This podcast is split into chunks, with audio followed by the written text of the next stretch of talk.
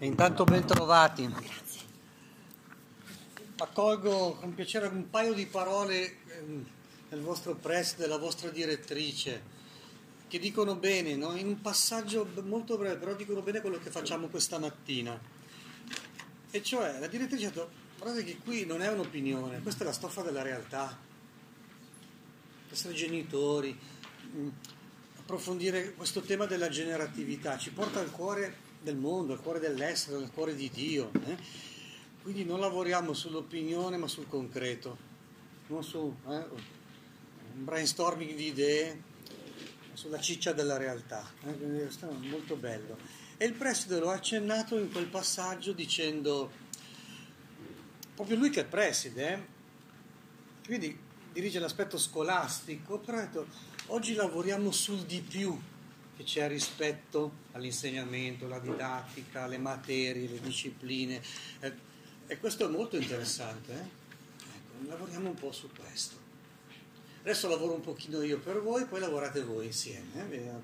Cinque piccoli... Eh, poi liberamente potete scegliere anche secondo i vostri gusti, secondo anche le urgenze che, che avete. Mm? Ecco, la generatività è una chiave universale perché c'entra con Dio, c'entra con l'uomo, c'entra con tutto. È quindi la più promettente per capire le cose, ma diciamolo chiaro, è anche la più minacciata. Per rendercene conto vi ho messo alcuni passaggi. Per esempio, la grande convention di tutti gli studiosi no, radunati dalla CEIS nel 2010, quando si voleva fare proprio un decennio sull'educazione, da cui è venuta fuori quella bella lettera, educare alla vita buona del Vangelo, si sono espressi così. Vi è una stretta relazione tra la crisi dell'educazione e il problema generale della trasmissione della vita. Vedi? Cioè, c'entra con la generatività. Se no ci sono processi degenerativi. Eh? Scuola in crisi. Parlavo anche due. Cioè, adesso hanno aziendalizzato la scuola.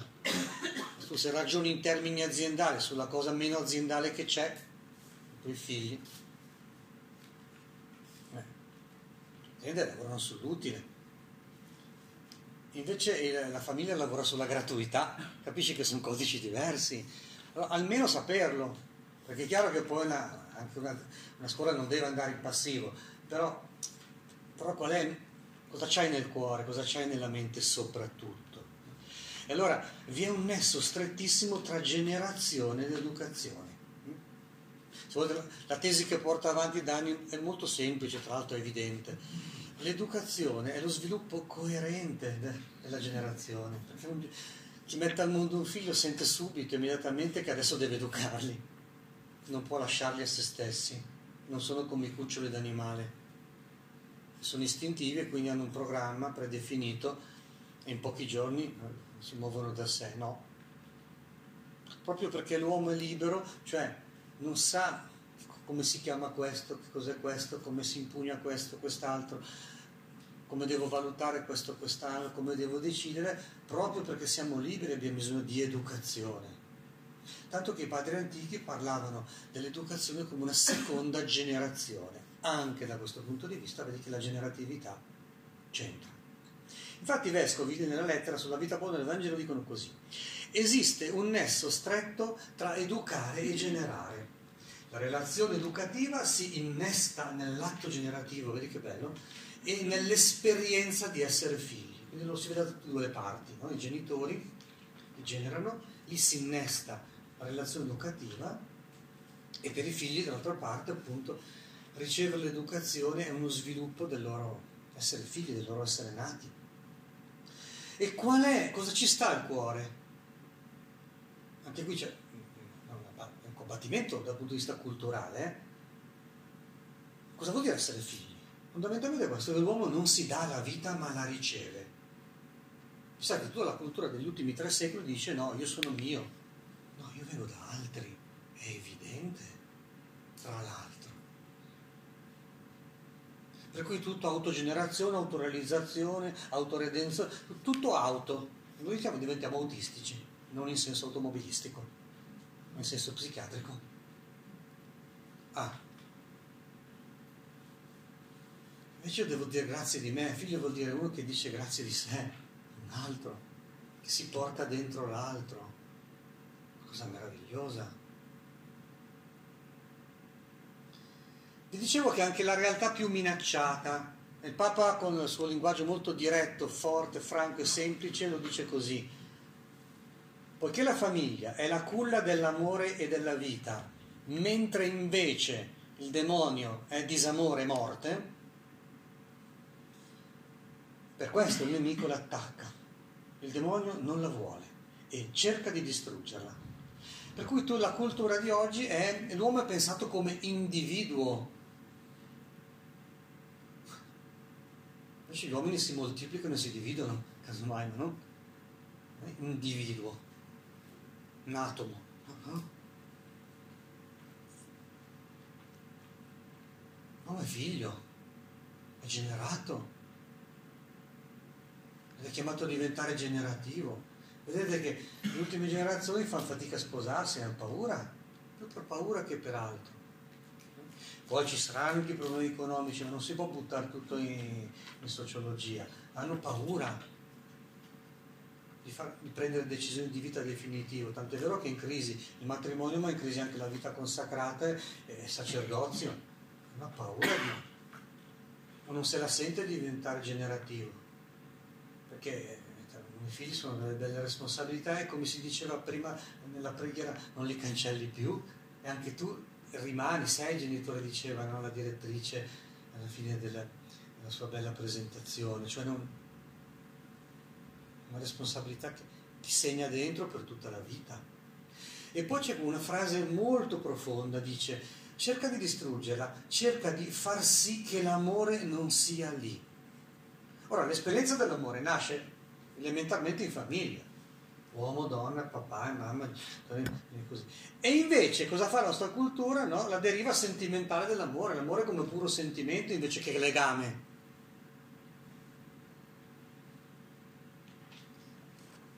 Guardate che è una bella impresa anche culturale, perché dopo magari ci si sposa, si fanno i figli, ma la cultura parla dell'individuo e parla dell'amore come sentimento, più o meno irresponsabile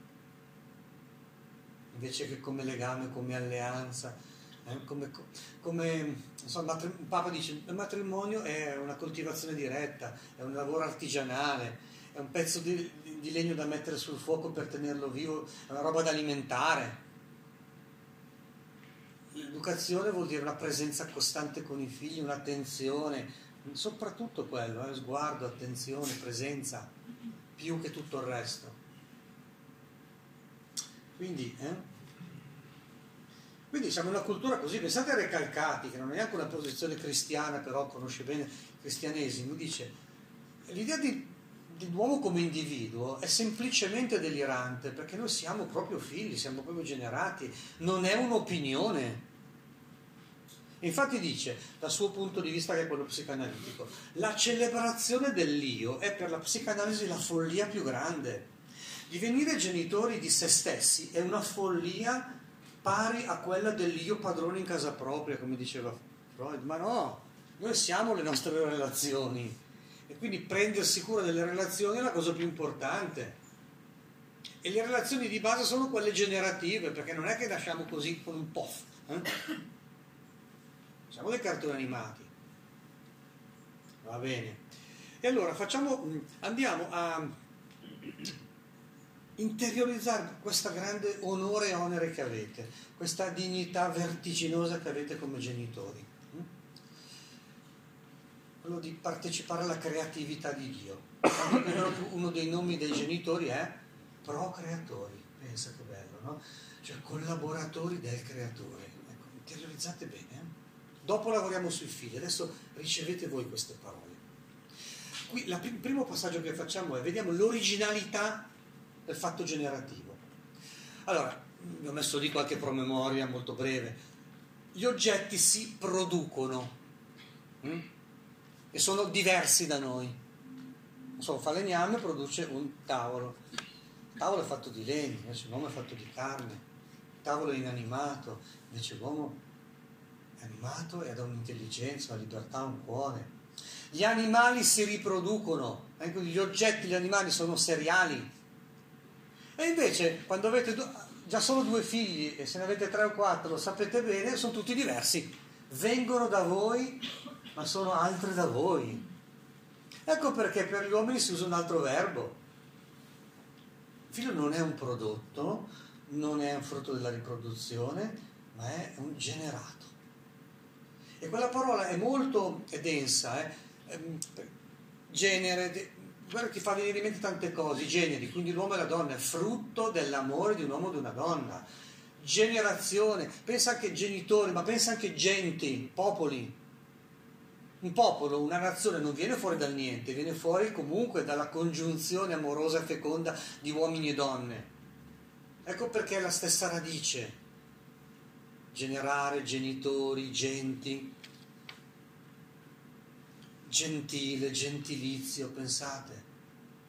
Ciò che è buono e nobile, è gentile e gentilizio. Ah, c'è una ricchezza molto grande. Oppure pensate l'aspetto, mm, mettendo insieme quelle tre parole, eh, ge, eh, genere, generazione, intergenerazione, tu vedi genere, ti viene in mente la differenza uomo-donna, vedi che c'è una grammatica come c'è lì nel titolo. Generazione, quella grammatica è feconda, è quella vita, è quell'amore. La vita e poi la storia, cos'è l'intergenerazionalità?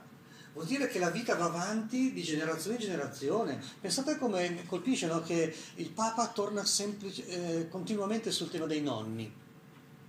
Cioè non dimenticare, non perdere la memoria. Dietro di te c'è tanto amore, ci sono tanti sacrifici, ci sono tanti dolori, c'è tanta gioia. Pensate come si sciolgono i nonni davanti ai nipotini. È incredibile, sembra che non siano mai stati genitori. È tutto nuovo, è una roba bellissima. E quanti oggi, no, che poi si lavora tutti, eccetera, fuori casa, quanti sacrifici devono fare anche i nonni, nonostante l'età che avanza, eccetera. Comunque vedete che bello, è una cosa molto originale, altro che produrre, altro che riprodurre. Però poi il linguaggio va lì, eh? riproduzione medicalmente assistita, utero in affitto quindi produzione di bambini a scopo di business, cioè degradare la generazione alla riproduzione ai prodotti, al commercio. Invece generare, una cosa meravigliosa la, la, definizione più bella di un figlio che ho trovato è questa qua. Eh, un figlio è colui che porta in sé la propria origine. Già biologicamente, no? cioè, che assomigliano, c'è il DNA di papà e di mamma. Notate, non il DNA di uno, so, del papà e la mamma è solo un contenitore, mm? ma neanche il contrario, cioè papà è solo uno startner, un innesco come motorino di avviamento, ma poi è tutta la mamma che conta. Ecco, no? Queste visioni matriarcali e patriarcali sono sbagliate. La cosa più evidente in un figlio è che porta, è, la, è, è l'amore fatto persona, è il vostro abbraccio d'amore fatto persona, c'ha il DNA di tutte e due. Non solo, ma anche l'eredità educativa di tutte e due, anche l'eredità educativa di come vede l'amore in voi due, di come vi trattate dopo ci sono i lavoretti da fare, però dice, porta in sé la propria origine. E poi la cosa è drammatica perché la porta in sé in bene e in male. Se ci degradiamo biologicamente, se ci degradiamo affettivamente, quel bambino diventando grande, diventando grande, anzi subito, sarebbe meglio subito, dovrà rielaborare tutto quel vissuto più o meno comodo, più o meno scomodo. Per fortuna lo si può fare, però attenzione. Hm? sapere che il figlio porta in sé la propria origine vi dà un, una gioia enorme, ma vi dà anche una responsabilità molto grande. Ho reso l'idea dell'originalità del fatto generativo. Bene. Ora, questo fatto è veramente tutto meno che un'opinione, è proprio rimonta al fondamento di tutte le cose. Guardate un pochino, leggete la Bibbia, guardate il Dio cristiano, perché poi Dio, la causa prima, il motore immobile, il grande architetto, il fondamento, quando Dio si rivela, come si presenta? Padre e figlio, cioè la generazione sta all'interno di Dio. Già nella parola Dio tu vedi c'è la generatività, fa parte del nome di Dio.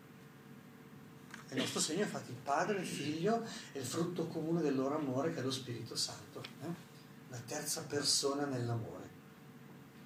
Proprio come un bambino è il terzo eh? che viene fuori dall'amore di papà e di mamma. E quindi c'è nella Trinità l'eterna generazione del Figlio. Gesù come si presenta? E come eh, si presentava così dicendo il figlio dell'uomo, nato da Maria, della stirpe di Israele, il figlio di Maria e di Giuseppe. E poi man mano che va avanti si svela come il figlio di Dio. Ma vedi è sempre figlio. Vedi che parliamo della stoffa della realtà, della stoffa di Dio, della stoffa dell'uomo. Quindi Gesù che è la verità di ogni cosa Ecco, la verità, e ti viene in mente l'intelligenza, l'intelletto, la ragione. No, la verità delle cose ha la forma di un figlio, nello stesso tempo figlio di Dio e figlio dell'uomo. Vedete la generatività è scritta già nel cuore di Dio. E il cristiano, ecco, Sua Francesca prima diceva, è, è una faccenda di nascere e di rinascere. E lì abbiamo proprio pregato, nella breve preghiera abbiamo fatto, il passo di, di San Giovanni dove diceva questo per cui voi li fate nascere collaborando con Dio nella carne e poi li portate al fonte battesimale per rinascere dall'alto. Vedi? Che ci sono due nascite, una dalla terra e l'altra dal cielo. E infatti la verità, adesso entriamo nel tempo di avvento, no? a partire dalla festa di Cristo Re, poi si inizierà l'avvento, come sono le profezie, no? che, che la verità germoglierà dalla terra e pioverà dal cielo, tutte e due. Ed è tutta una faccenda di nascere e di rinascere. Ecco, ho reso l'idea anche, il fondamento è un pochino questo. Per cui, e lì ti fa capire anche il compito educativo, generare e mettere al mondo. E rinascere invece rinascere dall'alto, c'è una cosa che non è naturale, soprannaturale, ecco perché poi va educata, il germo battesimale va poi eh, sviluppato insegnando a pregare, portando da Gesù, portando a Gesù, in modo che quel germe non rimanga mortificato letteralmente.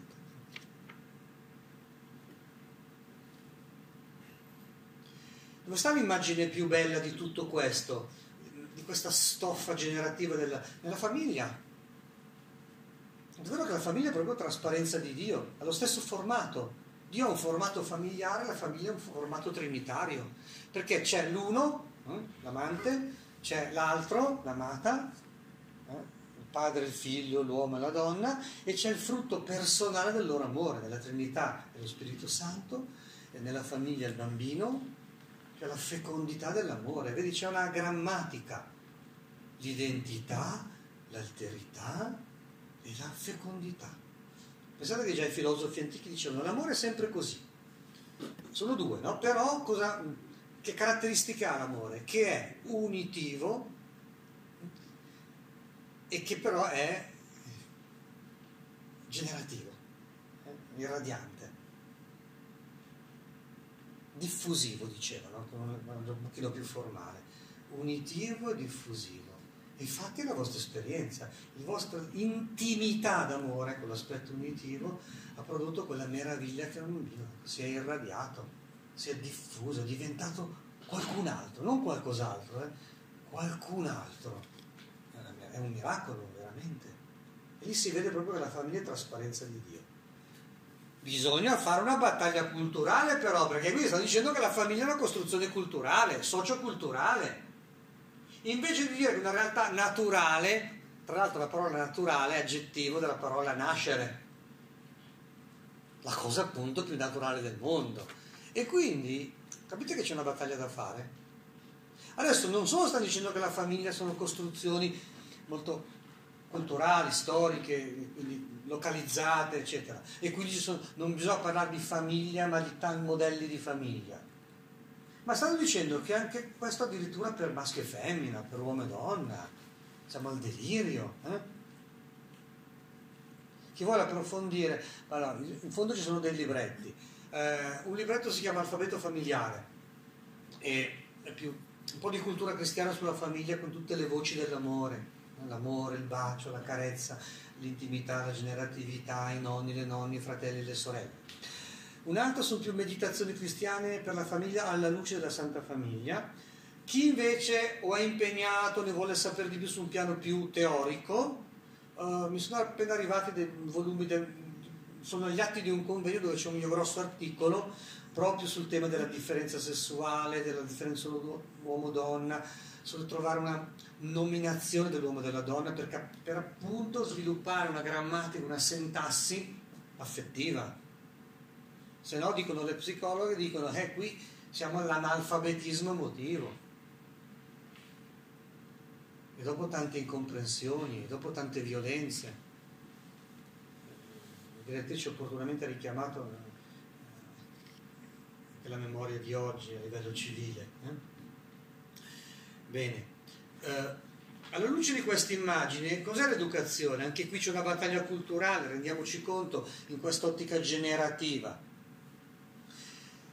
Che poi le pedagogie del, tra 800 e 900 ci hanno trattato i bambini come degli animaletti. Addestramento delle facoltà e adattamento sociale. Dico, non siamo mica degli animali, eh? Ma voi leggete anche i grandi, John Dewey, eh, della pedagogia, parlano in, questi, parlano questo linguaggio. Potenziare la mente, potenziare le facoltà, addestrare a seconda di... Eh? Siamo mica delle macchine, siamo mica degli animali. Il Papa Benedetto una volta si è espresso così, chi salverà l'educazione dall'istruzione? Cioè, dal fatto che, di ridurre l'educazione a igiene, alimentazione, scuola e sport. Guardate che il rischio c'è, lo correte. Cioè, avete una spinta eccessiva, i bambini patiscono molto questo, che anche se non lo dico troppo verbalmente, a volte anche, però li fate pesare troppo il successo scolastico, l'importanza di andare bene a scuola. Attenzione, non mandategli questo messaggio come messaggio primario, non va mica bene oppure l'eccellenza sportiva, l'eccellenza eh, espressiva, la danza, lo sport, il calcio, l'attenzione. L'educazione vuol dire formare l'uomo, l'educazione è sviluppare vita, la vita di un figlio, l'educazione è insegnare a pensare, a decidere, ad amare, a pregare. L'educazione è soprattutto, infine, che uno possa scoprire la sua vocazione, la sua missione. Veramente, come dicevano i padri antichi, vi ho ricordato prima, educare è, è una seconda generazione, è far rinascere dall'alto. Ecco perché bisogna valorizzare tutto, igiene, alimentazione, istruzione, sport, espressività, ma dentro un quadro generativo. È una bella riuscita quando dice noi siamo genitori, abbiamo generato questo figlio e lui ha, ha, interiorizzato così bene la nostra eredità che adesso ha voglia di sposarsi, che adesso ha voglia di consacrarsi, che adesso diventerà un buon sacerdote. Cioè è diventato generativo. Ecco, reso anche l'idea di, di educazione. E infine a confermare un'ultima volta eh, quest'ottica generativa, eh, andiamo a vedere l'educazione preventiva, cioè l'educazione sognata, vissuta, ehm, irradiata da Don Bosco, a nome di Dio, è un fondatore così, una botta di Spirito Santo che arriva nella Chiesa, eh, grazie, eh, un'iniziativa di Dio che, che, si media grazie ai nostri fondatori, quindi Don Bosco e Madre Mazzarella. Ora, ci sono dei sintomi, per esempio, lui le opere le chiamava mica aziende, mica istituti, le chiamava, le chiamava famiglie. Ah. E lui era soprattutto un padre,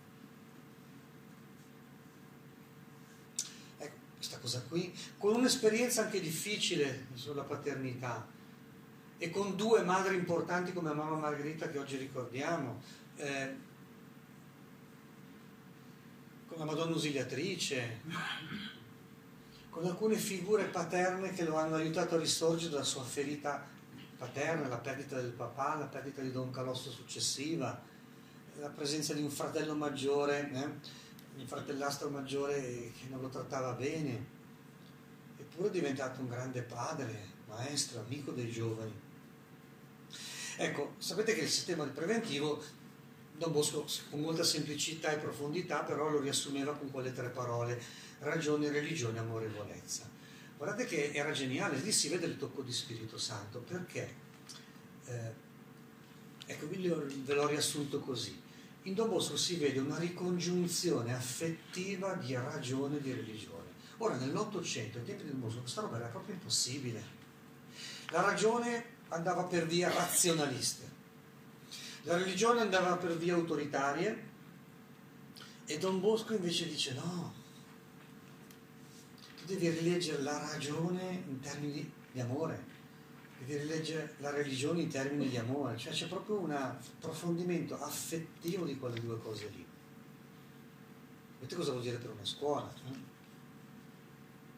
Se tratti la religione come documenti storici invece che come esperienza, fai la passerella delle religioni nel mondo come si studia la geografia, invece che come introduzione all'esperienza di Dio. La ragione, se la ragione non ti, non ti dà poi un'ottica, sapete in greco si dice logos, la capacità di avere un principio di unità, in modo che non ti senti poi disperso, frammentato. Se non aiuta a dare una, però le materie, le discipline, le ore scolastiche i capitoli, tutto tende un pochino a dividere.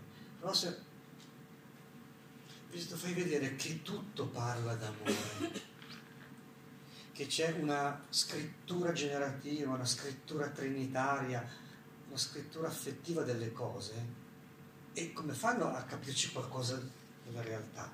Poi uno si butterà sullo sport, uno si butterà perché ha un'eccellenza intellettuale, diventerà un super laureato, però ha imparato ad amare ha visto che c'è un abbraccio tra l'uomo e la donna di cui Dio stesso si serve per creare le persone, lo vede che c'è un abbraccio tra l'idrogeno e l'ossigeno mm, per determinare la realtà dell'acqua, cioè lo vede la stoffa trinitaria generativa delle cose. È bellissimo fare scuola così, facendo rintracciare l'amore in tutto. Se tu studi chimica, biologia, letteratura, così, tu vedi che tutto parla d'amore che la logica del mondo è l'amore, che Dio è amore, che l'uomo è fatto per amare e se non ama si, si rovina, si perde, soffre da morire. Mm?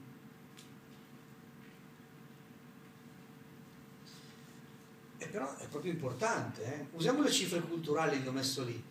Devo andare al di là di Prometeo, di Edipo e di Narciso. Traduco.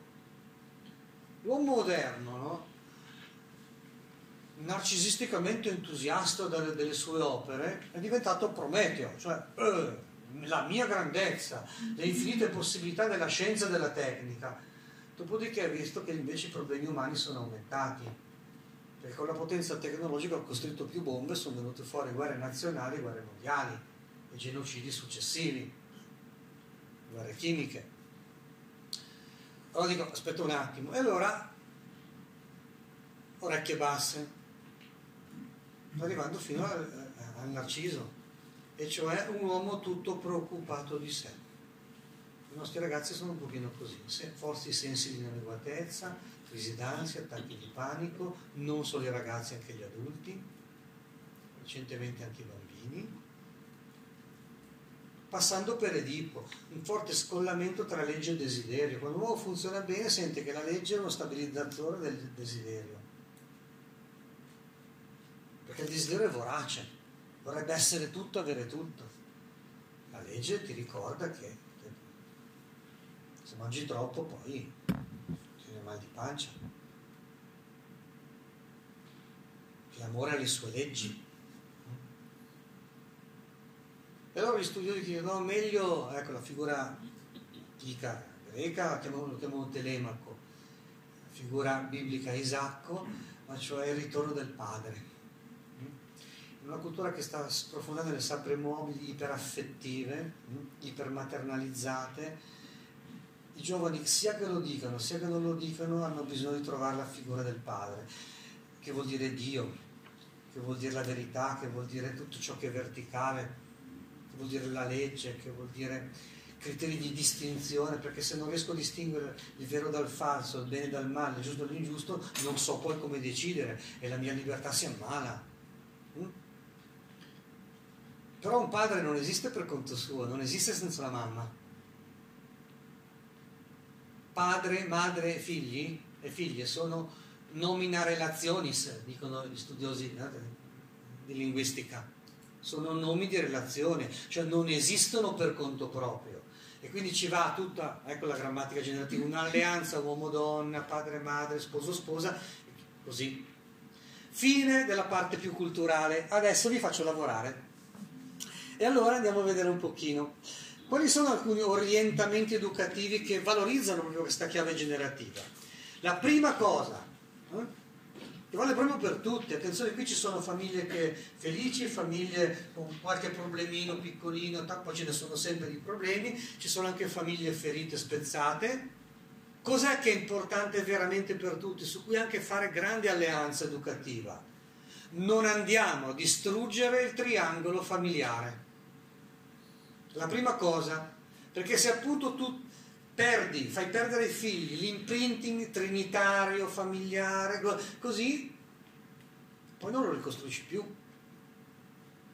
Non è troppo importante, non esistono famiglie settiche, non va bene famiglie settiche. Anche perché poi i bambini rimangono spaventati se papà e mamma sono troppo perfetti.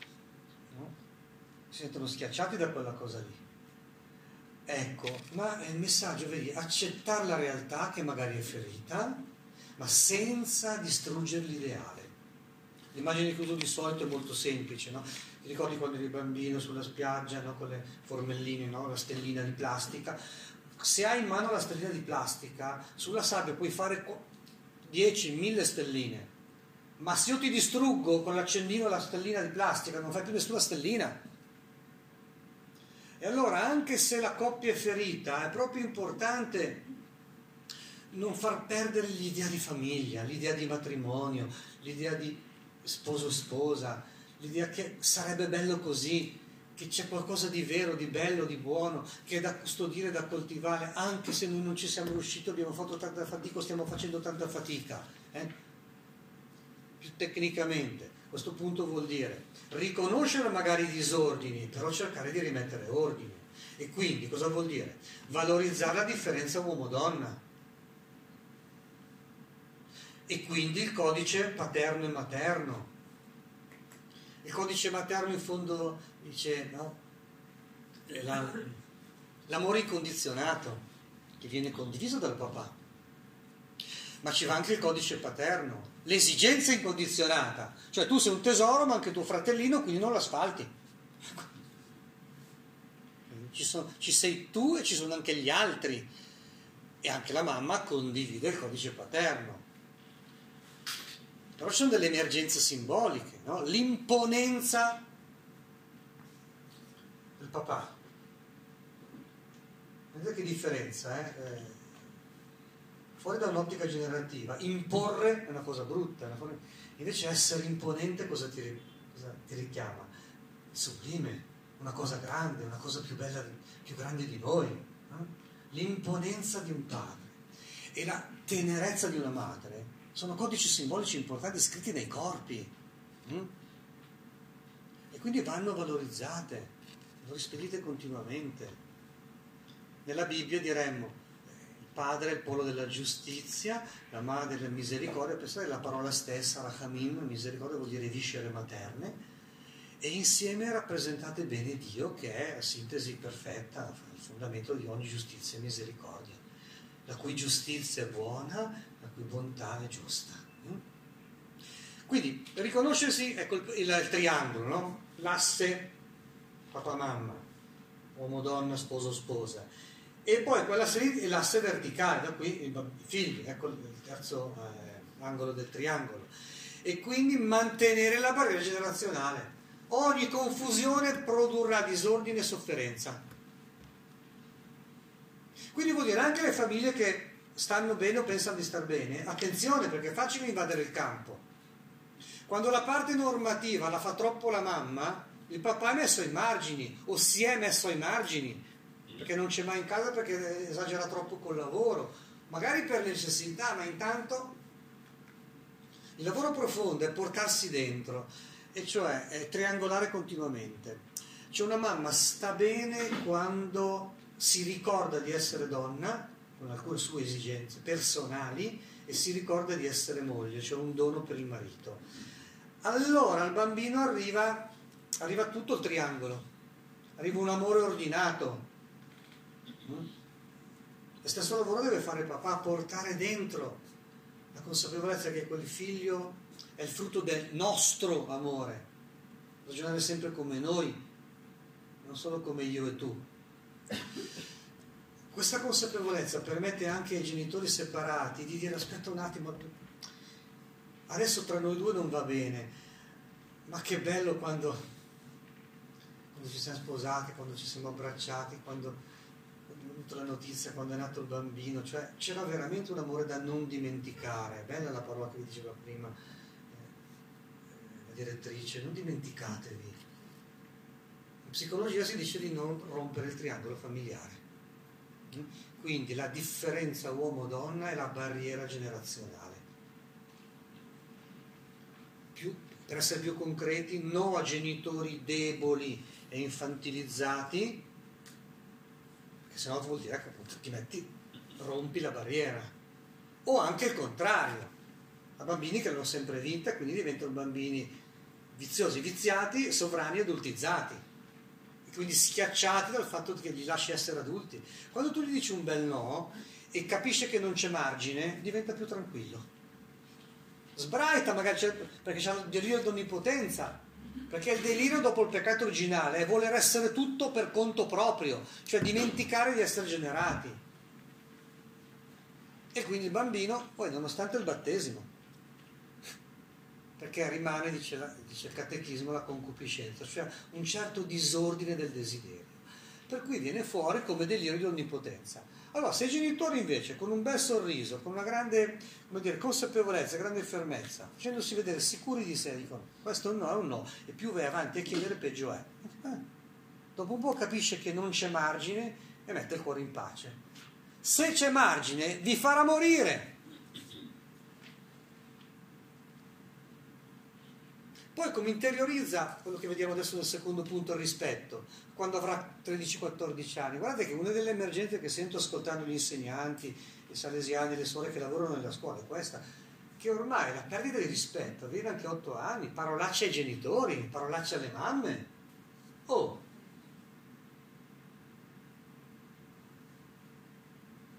nelle coppie separate la parte più psicologicamente debole viene massacrata siccome proprio il risentimento per quello che è successo, il bambino lo vorrebbe sfogare con tutto il mondo, però sente che con un genitore non lo potrebbe fare, lo scarica sull'altro.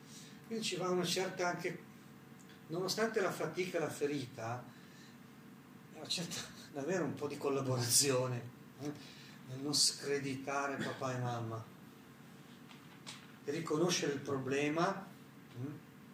ma senza screditarsi perché il figlio ha bisogno di sentire il codice paterno e quello materno. Allora, ecco qui, per chi vuole fare il laboratorio poi su questo punto, un suggerimento pratico. Eh, per il lavoro personale di coppia ma anche per il momento di laboratorio. Sappiamo riconoscerci, rispettarci e valorizzarci come papà e mamma? Il primo asse del triangolo. L'altro, siamo coscienti che i figli sono piccoli ma devono diventare grandi? e quindi non si può rompere la barriera. Se è piccolo fai il piccolo, cioè, e poi piano piano cresci ti prenderai le tue libertà le tue responsabilità. Eh? Non è ovvio oggi, perché hanno tutto troppo subito, troppo presto. Eh, l'educazione classica era l'affrancamento. Sei fondamentalmente libero, ma devi essere, eh? devi emanciparti. E quindi sesso, soldi e potere te li becchi se dai buona prova. Invece qui praticamente tutte e tre se le beccano già a 13 anni. Così non hanno più il gusto della conquista e poi fanno danni perché non sono capaci di guidare la macchina, usare bene i soldi, incontrare bene l'altro sesso, essere veramente liberi, avere una volontà forte, ben orientata. Figurati, non è possibile a quell'età. Quindi, appunto, sei piccolo, sei degno, però devi accettare la tua età. Alcune cose te le devi guadagnare, conquistare, da buona prova. Questo rende un figlio veramente libero. Un altro anno avevamo parlato proprio sul tema della libertà approfonditamente, ma appunto è questo. Vogliamo essere liberi, ma siamo anche poco liberi. Poi, a motivo anche del peccato, bisogna dire questo. Il paradosso dell'uomo è anche questo, che è libero, ma va liberato. È un'opera di liberazione che Gesù deve fare nei nostri cuori in concreto ai figli, sappiamo, perché tu vuoi essere già grande e devi diventare grande, va bene, però comincia adesso, sappiamo chiedergli e loro sanno accogliere responsabilità crescenti ed educarli al sacrificio, importante, non invece che gli venga evitato troppo la responsabilità e il sacrificio. Questo è un primo eh, lavoro. Un secondo lavoro. Eh, gli studiosi dicono, ma... Eh, si è interrotta la tradizione intergenerazionale, quindi la trasmissione di vita, di cultura, di fede, a motivo del vuoto d'autorità. Eh, autorità è una parola che non c'entra con la polizia, le istituzioni, c'entra soprattutto con l'educazione, perché viene dal verbo augio, far crescere, accrescere, aumentare. C'entra con papà e mamma.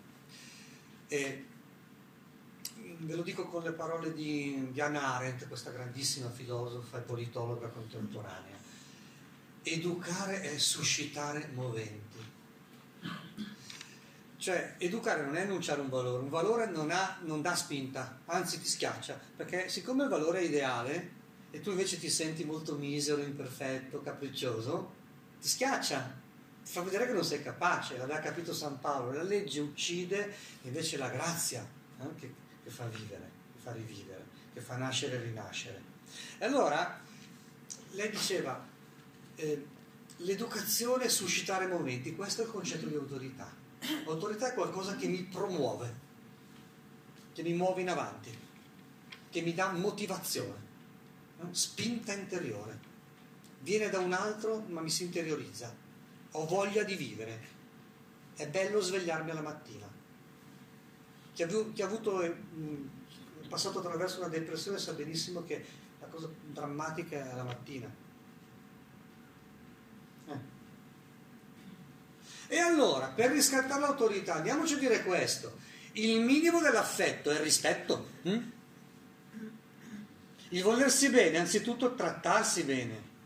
Se dovete essere intransigenti su qualcosa, perché l'errore di tanti genitori un po' troppo protettivi è parlare, normare, spiegare, sgridare su tutto, Invece scegli tre cose e su quelle, solo su quelle si intransigente, lascia correre molto, però no, se ci sono un po' più di decibel in casa, o se i cuccioli litigano un pochino tra di loro, imparano ad autoregolarsi.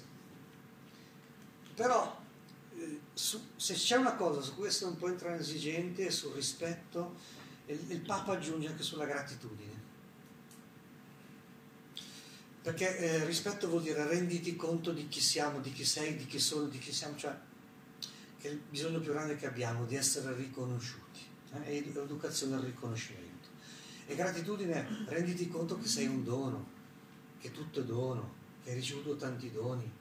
Ringraziare, eh? riconoscere i doni e che tutto è dono, il codice del dono.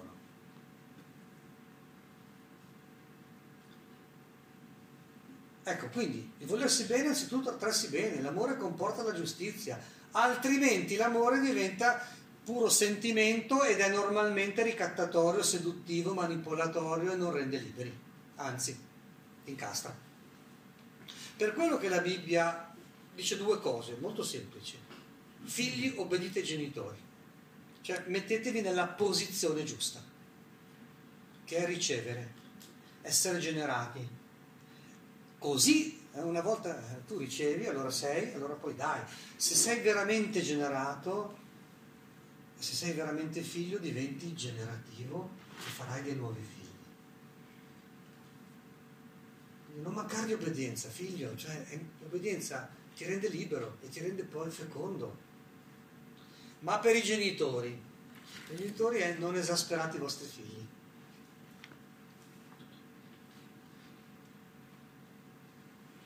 Tenete conto di questo per approfondire questo. Quindi poche regole e poche cose su cui essere intransigenti. Però quelle sì. Perché quando uno viola le cose più sacre, cioè uno che insulta sua madre, la paga cara sul piano proprio psicanalitico. Cioè, non è che questione solo che la mamma ci rimane male, anche quello, però è che il prezzo più alto lo paga il figlio poi. Cioè calpestare la propria origine vuol dire perdere, perdere proprio essere figli, essere figli degenerati. Sentite la parola? Degenerati. Ricordare, ecco per approfondire minimamente, che la vera autorità non è né coercizione né persuasione, se no non è autorità. Se coercizione è autoritarismo, se persuasione è la ragione, vuol dire che uno ti dà dei motivi convincenti. Invece l'autorità è suscitare moventi, è passare una vita. Non sei uno specialista, non sei un genitore. Cioè l'autorità è un'incarnazione vivente di ciò che vale e che è più grande di noi. In questo vi do due parole che c'entrano con l'educazione. Eh, imparate a insegnare e a intimare. Insegnare non, è, non dovete fare gli insegnanti, non, ecco, non andiamo lì a, a sostituire i compiti, se no perdi autorità. No? Insegnare vuol dire segnare dentro, cioè fare, fare in modo che l'altro eh, interiorizzi quello che gli è passato. Il DNA è automatico, invece l'educazione no, è dare una, una, un, un cibo digeribile in modo che lo digerisca, che diventi sangue del suo sangue. I figli infatti sono proprio questo, carne della nostra carne, sangue del nostro sangue. Dovrebbe valere anche sul piano educativo. Quindi insegnare vuol dire segnare dentro, c'entra di più con, per esempio, se io come insegnante o come catechista ti spiego, sai perché facciamo il segno della croce? Perché il segno della croce ci ricorda che Dio è unità trinitaria, che Padre, Figlio e Spirito Santo e, noi lo sappiamo perché Gesù è andato in croce. E quindi ecco che diciamo Padre, Figlio e Spirito Santo facendoci segno la croce. Questa roba non muove niente. Invece è importante che un genitore benedica il proprio figlio con un segno di croce fatto sulla fronte. Questo segno insegna, vedi, segna dentro, firma, è una firma, una firma esteriore nel corpo che diventa una firma nell'anima ho reso un po' l'idea. La parola intimare è bellissima. A voi viene subito in mente l'aspetto negativo, no? La legge, la polizia, no? Invece no, intimare vuol dire parlare all'intimo. Quando un bambino fa i capricci, quando disobbedisce così, la scena giusta è quella di... Grandi psicologi dicono di mettere il bambino sulle, sulle ginocchia della mamma perché la lingua è materna, perché impara a parlare dalla madre, quindi quando il papà, il papà viene dall'esterno. E quindi per farsi capire un papà deve mettere il bambino sulle ginocchia della mamma e poi dice guardami bene negli occhi. E poi intimargli le cose, dirgli le cose abbassando la voce, guardando negli occhi. Questa cosa non la puoi violare, questa cosa è troppo importante, guai a te sempre. Questo è bellissimo. Questo può essere una benedizione, può essere un rimprovero, può essere una legge, qualcosa che vuoi fargli passare che dobbiamo onorarla tutti, non tu, anch'io, tutti, tutta la società, tutto il mondo. Eh? Intimare, cioè parlare all'intimo, allora ti eredita. Se no gli rimane una roba esterna, rimane un calcolo renale faranno i capricci diranno voglio scegliere io, voglio scegliere, non ho mai fatto niente di mio, ho sempre subito tutto, e certo, non ha interiorizzato niente, non ha digerito. Quindi insegnare, intimare, così come ve l'ho spiegato, eh, nel senso più benedetto del termine. Qui chi vuole eh, lavorare su affetto e rispetto perché magari dei figli un pochino complicati da questo punto di vista, e allora la domanda può essere, sappiamo offrire autorità e chiedere obbedienza? Come facciamo? E così condividete un pochino come fate, cosa avete trovato vantaggioso, su cosa fate difficoltà. Eh? E, poi in ogni gruppo magari tirate fuori una domanda, un punto di risolto, me lo portate qui e ne parliamo alla fine della mattinata. Eh, siamo madri, ecco, Sfumatura di genere. Siamo madri capaci di non litigare con i figli e padri capaci di esigere, perché questo è il problema d'epoca. Le donne sono diventate troppo aggressive, i padri troppo invece recessivi. Allora invece no, litigare, soprattutto con le tue figlie. I padri, guarda che devi esigere, non devi aver paura che dopo ti vuole meno bene, no, anzi è il contrario Padri deboli vuol dire che poi mi becco io, i figli, soprattutto le figlie a vent'anni che dicono non ho un padre. Perché dal punto di vista del peso simbolico, non... Eh. qualche anno fa gli chiedevo, ma è morto? Ero ingenuo. Dice, no, non è morto. Non c'è. Eppure se c'è non c'è come padre, il più protettivo di mia mamma.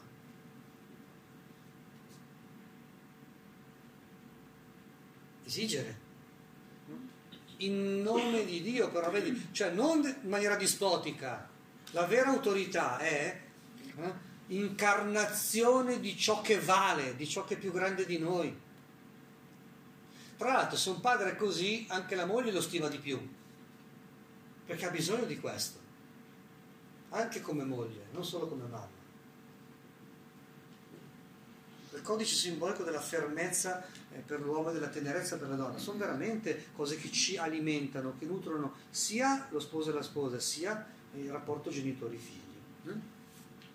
E quindi sappiamo eh, di non litigare, di esigere, sappiamo resistere a paure ricatti affettivi. Che, eh? Bene. Terzo lavoro, non c'è alternativa all'educare, eh? perché la ridotta oggi è proteggere. E quindi, solo che dopo si diventa magari maniacali sull'igiene, cioè eh, vai a coprire troppo il corpo.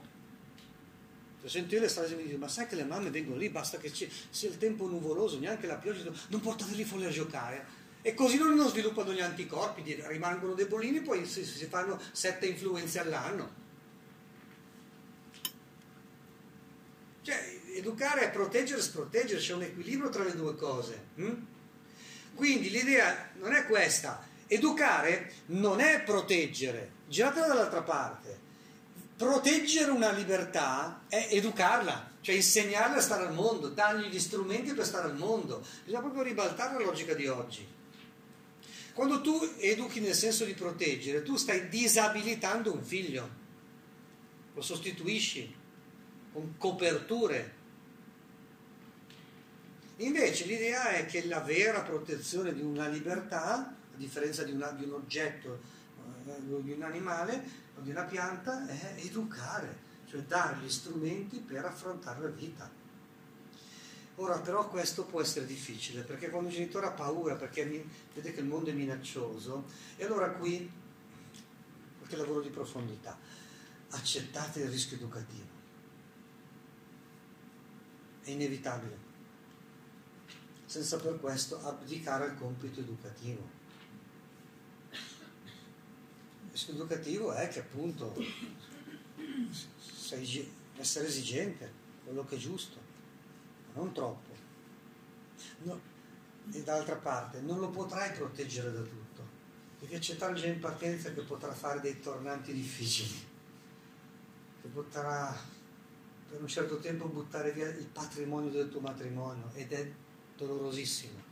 Chi ha figli adolescenti sui 17-18 anni le mamme me lo dicono chiaro, i dolori del parto sono uno scherzo a confronto, ai dolori educativi che si provano quando un figlio rischia grosso. Bisogna accettare il rischio educativo, sia nell'affrontarli voi, eh? non dargli troppe regole, non litigare con i figli sfinendoli di parole, istruzioni eh? e prescrizioni per le mamme e per i papà dicevamo prima invece quello di esigere senza aver paura di perdere l'affetto. Però rispetto ai problemi fuori accettate il rischio educativo, non è evitabile, una libertà è una libertà. E la nostra è una libertà che sbaglia. Però se la radice è buona, se gli avete passato cose buone, si riprendono. Una cosa molto costante che vorrei dirvi è questa, accompagno tanti giovani della fascia diciamo 24-30 così, sono quasi tutti ricomincianti, cioè ragazzi che prima nell'adolescenza hanno sbagliato eppure sono ragazzi e ragazze che hanno ritrovato Dio, la fede, l'amore per Gesù, la Madonna, la Chiesa, i sacramenti, cioè, grazie anche a un buon sottofondo familiare. Però poi magari la riuscita educativa è il reagente è stato un incontro, un pellegrinaggio, un amico, una, un'omelia, un, un ritiro, un qualcosa che li ha fatti risvegliare. Quasi tutti ricomincianti, ma sono bellissimi. Si sono ritrovati proprio. Ecco, ve lo dico. Ma dovete accettare il rischio educativo. L'altra cosa, accettare le gioie e le croci dell'educazione, eh? che è sempre insegnare e correggere, ma soprattutto testimoniare e accompagnare. Eh, mi fermo soprattutto su testimoniare e accompagnare, cioè date la vostra vita, non dovete fare troppo. Quello che è convincente è che i figli vedano un papà e una mamma contenti di vivere, contenti dei, dei valori che hanno scelto e che stanno passando ai figli. Dei testimoni. Eh? Dei testimoni. E l'altro compito è accompagnare, non appunto proteggere, tutelare troppo, sgridare troppo, istruire troppo. Fidatevi anche, il Papa dice che per educare ci vuole un villaggio, fidatevi anche delle altre agenzie educative, Spesso, specialmente gli adolescenti. Se glielo dici tu, non accetta. Glielo dice qualcun altro, ritrova, trova conferma di quello che diceva papà e mamma. E quindi Ecco c'è il villaggio. E allora dice forse la cosa è sensata, risponde a una logica delle cose. Spesso vinci tu ma attraverso qualcun altro. Perché gli devono tornare i conti. Tieni conto che oggi la cultura è frammentata, che quello che gli dici tu, quello che gli dicono gli amici, quello che gli dicono i new media è disparato, è disperato quindi, attenzione, eh, va bene, quindi qui è il terzo lavoro. Eh, mm, fate un gruppetto con i genitori che tendono un pochino a, tro- a proteggere. Allora, su questo la domanda è, sappiamo evitare eccessi di tutela su cose di poco conto e invece tutelare i figli su ciò che più conta? Gesù direbbe, preoccupatevi di quelli che uccidono il corpo ma non hanno potere sull'anima, preoccupatevi piuttosto di chi ha potere di rovinarvi l'anima ah, insieme al corpo. Non è possibile essere troppo maniacali sull'igiene e poi mettere in mano uno smartphone di 500 euro che c'è il mondo e non lo sanno guidare. Ed è traumatico l'incontro con il mondo troppo diretto, troppo sfacciato, troppo eh, violento, troppo erotizzato. Non lo possono guidare quella macchina, è traumatico. Quindi magari un pochino più di leggerezza su, sull'igiene e un pochino più di fermezza su, sugli accessi a internet. Eh? L'esempio è, è importante, applicatelo poi un po' su tutto. Andiamo agli ultimi due lavoretti. Farsi ereditare. Cioè l'idea è che in bene e in male i figli sono gli eredi. In bene e in male. E allora la questione educativa radicale, eh, diciamocelo direttamente, eh, tra noi adulti, domanda radicale non è appunto come lo posso istruire, da che corso gli faccio fare, quale scuola scelgo, eh, ehm, cosa possiamo consegnare, insegnare che sopravviva ai nostri difetti e alla nostra morte? Se c'è qualcosa che, ba- che vale, che basta, che resta, ecco. E qui bisogna lavorare su se stessi, eh? non pretendere di essere perfetti, accettare e lavorare sui nostri difetti. E d'altra parte non pretendere di essere qualcosa che sopravviva ai difetti e quindi bisogna riconoscerli. È qualcosa che sopravviva alla nostra morte e quindi bisogna accettare di non essere immortali. Allora il rimbalzo viene. Allora devo pensare a qualcosa appunto di più grande dei miei difetti e della mia morte. Ecco la vostra formazione Ecco giornate come queste. Detto sul piano spirituale bisognerebbe ragionare un pochino come Giovanni Battista quando arriva Gesù. Cioè accettare che i figli devono crescere e noi diminuire. Perché eh, gli studiosi in questi ultimi tempi stanno proprio dicendo questo, leggete i libretti, non so, di Don Armando Matteo, un osservatore su questo tema qua a livello anche sociologico e teologico, e cioè che gli adulti tengono sotto chiave la società, la politica, tutto. E i figli non riescono a diventare grandi. Con la complicazione che gli adulti però mitizzano e divinizzano l'adolescenza. E quindi i figli dicono, beh, se è così brutto diventare adulti, allora cioè, se gli adulti desiderano rimanere adolescenti, allora noi che siamo adolescenti o ci gasiamo o comunque abbiamo paura di diventare adulti. Pasticcio, ecco ve l'ho riassunto proprio in, in breve. Quindi a maggior ragione invece dire ma no, io sono, voglio essere solo un testimone, il testimone in greco si dice martire, cioè devo accettare di avere dei difetti, di dover morire, ma gli voglio raccomandare Gesù, perché Gesù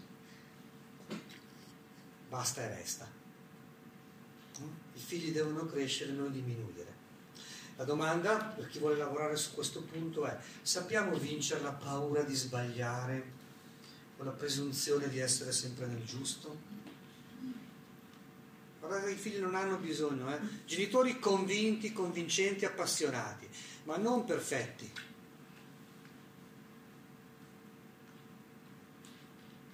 Quando vedono che sai riconoscere il tuo errore, ti stimano di più, aumenti l'autorità in realtà e li rassicuri, perché gli mandi il messaggio che, guarda che oggi tu o sei perfetto, performante o sei scartato. Invece vedere che anche papà e mamma riconoscono i propri errori, eh, poi cercano di lavorarci, però eh, è rassicurante sul piano psicologico. E cioè qui come curiamo la nostra formazione? Sappiamo appassionarci nella conoscenza e nel servizio di Dio, nell'amore per ciò che è vero, per ciò che è buono, per ciò che è bello. E infine, eh, tutte queste cose le avrei potuto dire anche un'assemblea mm, lontanissima dalla fede. Invece l'ultimo punto è più precisamente cristiano, ma vale per tutti in ogni caso, perché la grammatica è la stessa. Eh, che uno lo riconosca o no, il mondo l'ha fatto Dio, quindi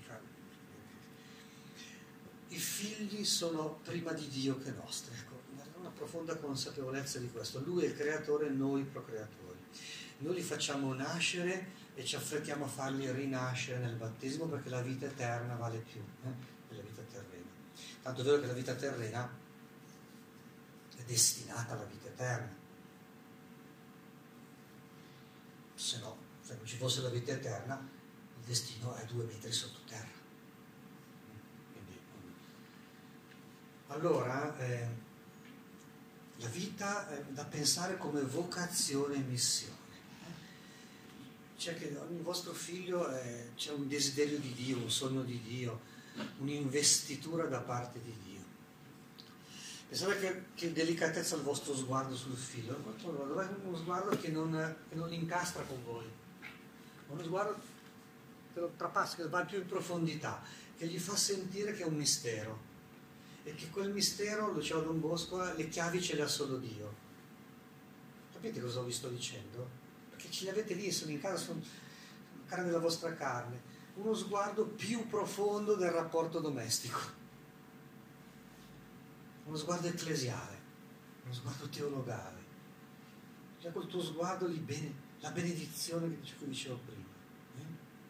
Guarda che passi attraverso noi ma vieni da Dio e sei fatto per Dio Chissà cosa vorrà Dio da te, detto a parole o anche senza parole. Quindi vorrà dire lavorare sulle aspettative. In particolare nel timbro che la Chiesa sta usando in quel, proprio in questi giorni, che è finito il sinodo sui giovani, eh, impostiamolo così che vi aiuta. Un ragazzo è importante che non si chieda chi sono io, perché alimenta il narcisismo. La domanda che sono io, da 200 milioni, è, scritto, è una domanda scatologica, lo sapremo alla fine dei nostri giorni chi sono io. È il frutto di una vita vissuta, spesa, di una missione riuscita, chi sono io. La festa di Cristo Re, il Vangelo è quello della croce, e cioè missione compiuta. È con la sua croce che Gesù si è assiso alla destra del Padre ed è diventato il Signore del cosmo e della storia, capisci? È una missione compiuta. Quindi è mortale chiederci continuamente automonitorarsi, essere troppo però per, per i ragazzi adolescenti è una roba incredibile oggi sta roba qua, di guardarsi addosso continuamente, di spiare il proprio profilo, di cercare conferme. Di cercare sempre la, l'approvazione la consolazione, rovina tutti i cammini spirituali, non li fa neanche partire. Un cammino spirituale nasce quando uno accosta la propria miseria. Se invece tu sei subito lì a consolare, a confortare, a coprire, eh, pasticcio. Quindi non chiederti ragazzo chi sono io, ma chiediti di chi sono io e per, soprattutto per chi sono io. Vedi, generati e generativi, di chi sono, ecco codice di appartenenza, vengo da Dio, appartengo a Dio, appartengo alla Chiesa, appartengo a papà e mamma, e poi per chi sono io? Soprattutto questo. Non solo appartenenza, ma anche intraprendenza, non solo vocazione, ma anche missione e occorre propiziare dunque l'incontro dei figli con Gesù e con i poveri. Questo è il suggerimento del Papa. Cioè, quando uno incontra Gesù, quindi la sfera di Dio, e quando incontra i poveri, cioè la sfera umana più bisognosa, lì l'anima risuona al proprio mistero più profondo. È lì che si apre un discernimento vocazionale. Su chi vuole lavorare su vita come vocazione e missione, le domande possono essere queste. Sappiamo custodire, promuovere, per noi e per i figli spazi, tempi e occasioni di silenzio e di preghiera. È anche una roba domestica, che tasso di rumore c'è? La radio è sempre accesa, la televisione è sempre accesa, che disponibilità hanno dei media. Cioè, non dovete fare tutto, poi ci pensa anche il parroco e gli educatori, però in casa com'è, almeno l'aspetto domestico è un po' curato da questo punto di vista, quindi spazi, tempi, occasioni di silenzio e di preghiera, di incontro, di testimonianza. Eh? Con dei grandi testimoni o con i poveri. Comunque situazioni che hanno bisogno di servizio, di responsabilità, di corresponsabilità. E in questo senso, a livello più alto, sappiamo fare un passo indietro rispetto alle nostre aspettative sui figli per favorire le aspettative di Dio. Buon lavoro. Oggi e anche andando avanti.